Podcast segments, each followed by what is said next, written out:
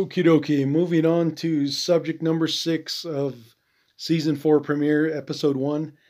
This one is losing Navajo funeral process, and I was like I said, I was gonna go with, you know, rituals or um, culture or traditions, but it's kind of hard to talk about that using the word funerals right right before it. But anyways, so my point about this one is there's been a growing trend of families conducting funeral ceremonies. Um, the, you know, they're conducting these ceremonies any way they want because the elders are no longer around to teach those ways to them. Okay, so I'll tell you what I mean by using the example of um, the I guess the past few years since last year's um, 2021 when uh, some people wanted to use the uh, Klagetoh Veteran Cemetery to bury their their veteran loved ones there. So um, there was a guy, and he was an old man. I knew his time was coming. He knew his time was coming. Everybody knew his time was coming. When he finally passed away, because he was a Korean War veteran, it really came down to his son and the mother. The mother is actually biological mother. You know, so the son and his mom they were fighting each other over the estate of the um, the elderly gentleman that passed on, the veteran. And one of the things that came up from it was our veteran Klagetoh veteran secretary was telling me, I don't know what they're gonna do, but um, you know they're fighting over it now. And I told her, I said, well, you know what? Um, when they're gonna start digging the the grave um, I think it was the next day, I said, I will be there. And I said, that way, if anybody's got a problem on, you know, what actually happened or who dug the grave, I'll say, I, be, I was right there, man. So you can't say that us Klagetoh veterans, um, um, the leadership here, uh, as far as the officers go, you can't say that we did not or none of us was not present because I was there and I didn't want to take pictures, but you know, I'm just saying that just letting them know that I was there was was good enough for me. Anyways, so what ended up happening was the grave diggers they were actually using shovels, and man, they were digging that ground. That ground was hard, and they were using pickaxes and whatnot. And so they finally started breaking down the surface, going down lower, lower, you know, three feet, four feet, five feet. But you know, they eventually got to six feet. But there was a the little boy and he was crawling around on the grave mounds and i was like oh shit you know i thought they were going to get him but nobody did. And then um, i did talk about this and i think it was uh, season one but i'll talk about it again just because it, it's going to narr- kind of like narrate my point of um, how we're just losing our ways. And the mother and the father from what i could see they just let that boy do whatever you know he started picking things up. But when once they saw him crawling on these grave mounds and touching the you know plastic flowers and stuff. And they told him to get down and leave that alone. And I guess he saw another grave with like a, a car, like a toy car on there, and he was trying to get it, and his mom or his dad told him not to. Well, anyways, during that that morning, um, while the funeral was going on, and I was like, damn, they're cutting it really close, man. But um, they finished it in time, by the way. But um, you know, they were taking a break. What I was doing is I was just getting the the sand and pushing it back up and so it wouldn't go back into the hole. So that's what I was doing. And um, the when it came time for for treats, um, they gave that little boy a lunchable and he sat on a grave mound. He started eating. I was like, hey, man, you ain't supposed to do that. Culturally, this boy should not be eating, or he shouldn't even be here in the first place. Not only that, but he shouldn't be eating in the cemetery, man. He's going to develop all kinds of uh, health problems from it because of the ghosts, not ghosts, the spirits that are roaming around. They see him, you know, they're pretty much jumping on that kid now, you know, especially whoever grave he was sitting on. Um, uh, I was just felt bad because I was like, what is there for me to say at this point that is is going to be relevant? And if I tell them that he shouldn't be there eating and all that, they might say, well, he's not your kid.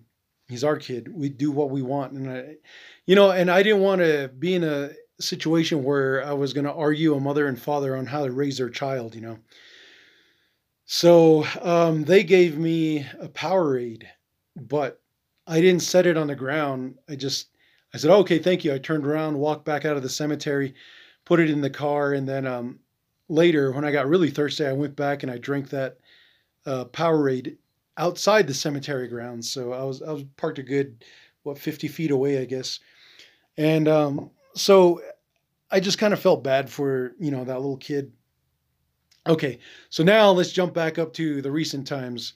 Um, there was that veteran I helped put a help bury, help to bury. Um, uh, last year, I would say about October maybe, and um,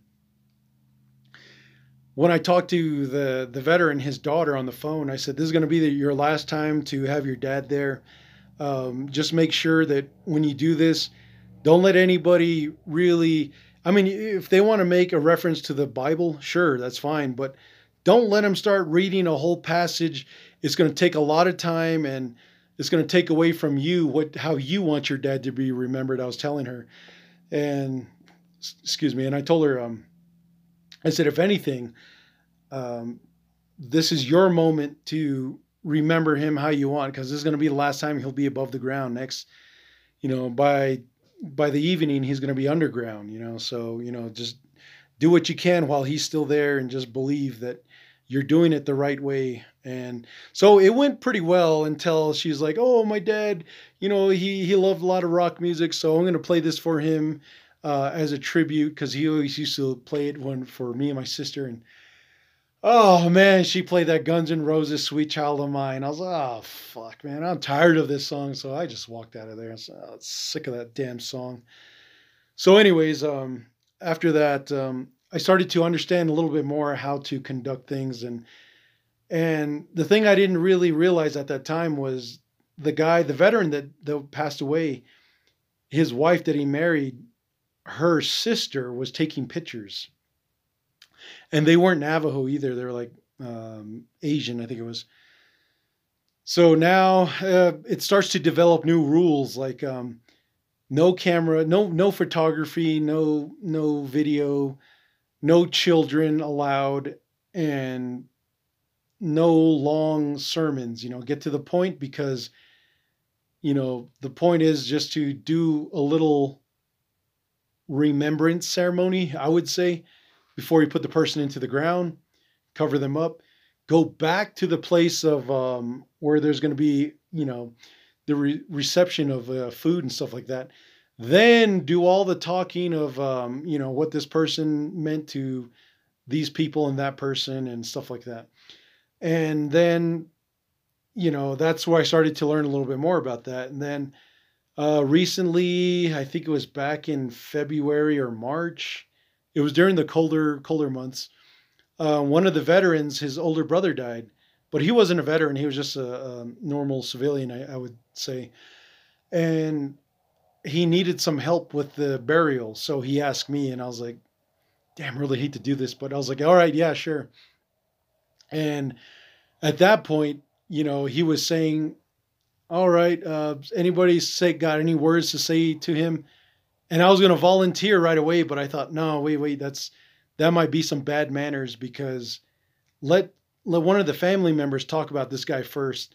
Then I can say my little four or five minute um, my little introduction and what I need to say. So one of the uncles he came over. Ah, he talked for about a good twenty minutes, I think, and so then it was my turn. I said, "Hey, man, can I say something?" He goes, "Yeah, go ahead." And so I introduced myself as the veteran uh, vice commander, and I was just telling them that, um, you know, I don't really know the man we're putting away, but because the veteran here needed some help, that's what I'm here for.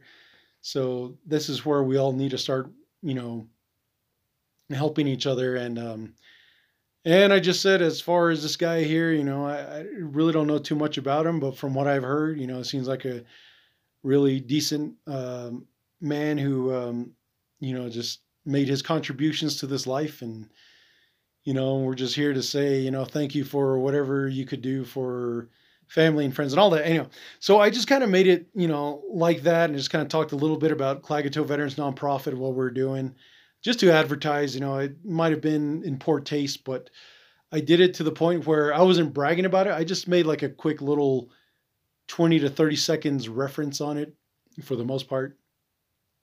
So then now, you know, jump up to nowadays um, to what happened this past weekend, um, the burial of, um, you know, a relative. Um, the thing about his burial was, it wasn't his burial; it was his funeral.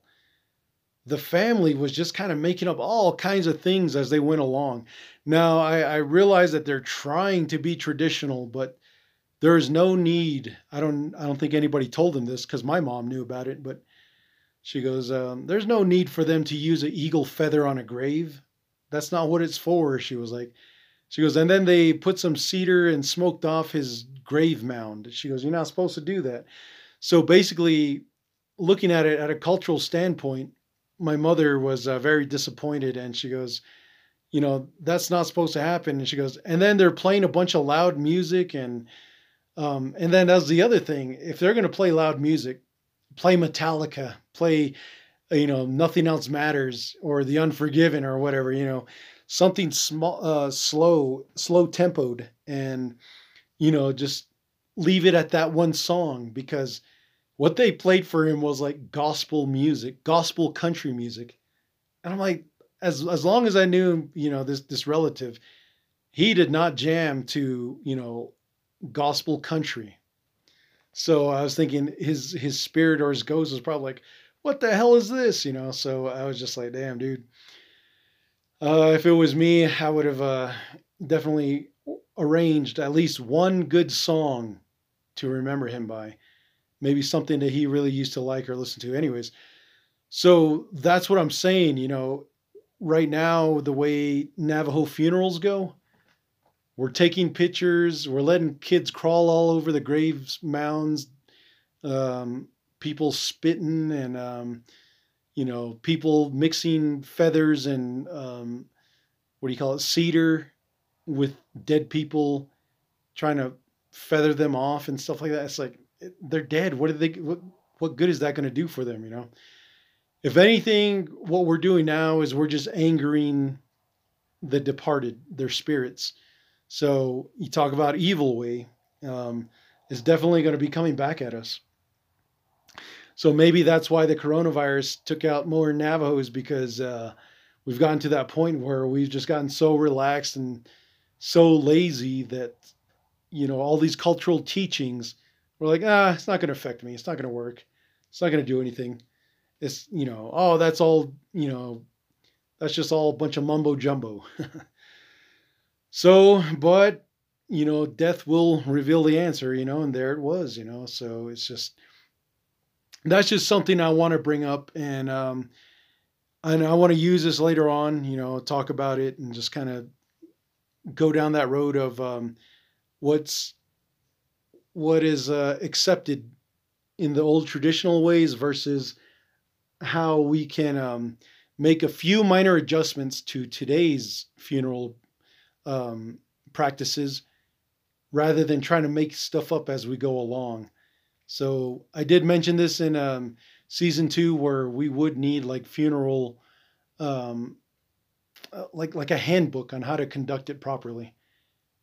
You know, cultural culturally. Come on, tongue. But anyways, I guess my tongue is getting tired. It's like, all right, hurry up, man. Go on to the next subject. So that was um, subject number six. That was losing Navajo funeral processes or practices, I should have wrote. But anyways, um, so we'll go ahead and jump on to our last subject of the night. This one's going to be Navajo inflation.